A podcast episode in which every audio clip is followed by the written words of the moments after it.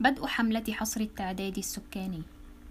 تجري الآن في اليابان عملية حصر التعداد السكاني أو كوكسي تشوسا من خلال هذا التعداد تقوم الحكومة اليابانية بجمع البيانات مثل عدد وأنواع وأعمار السكان من أجل وضع السياسات وتنمية المجتمع. تستهدف تلك الحملة كل شخص عاش أو يخطط للعيش في اليابان لأكثر من ثلاثة أشهر بغض النظر عن جنسيته. ويتم إجراؤها مرة كل خمس سنوات. كل شخص يشمله الإحصاء السكاني ملزم بالإجابة وفقا للقانون. تحتوي استمارة جمع البيانات على ستة عشر سؤال حول الاسم والجنس البيولوجي والعمر والمهنة والجنسية والحالة الاجتماعية وعدد أفراد الأسرة.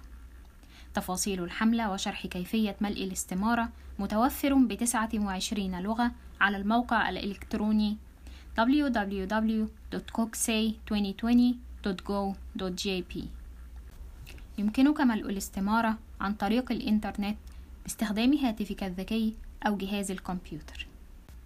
يمكنك أيضا تعبئة النموذج يدويا وإرساله بالبريد. يمكن العثور على النموذج بين المستندات الموجودة بالمظروف الذي سيتم تسليمه إلى منزلك. رقم الهوية الخاص بك للتعداد موجود على طلب التعداد وهو المظروف المحتوي على المستندات والذي سيتم تسليمه إلى منزلك. يتم إعطاء رقم هوية واحد لكل أسرة. وتعرف الأسرة هنا بمجموعة الأشخاص الذين يعيشون معا ويتشاركون نفقات المعيشة. يمكن لأفراد الأسرة أو الشركاء تكوين أسرة. لكن الأشخاص الذين يتشاركون في المنزل كرفقاء السكن بمساكن الطلاب مثلا لا يمكنهم ذلك. قد يقوم المسؤولون عن التعداد بزيارة منزلك. ولكن احذر فقد يحاول بعض المحتالين جمع معلوماتك الشخصية من خلال التظاهر بأنهم أحد المسؤولين عن التعداد.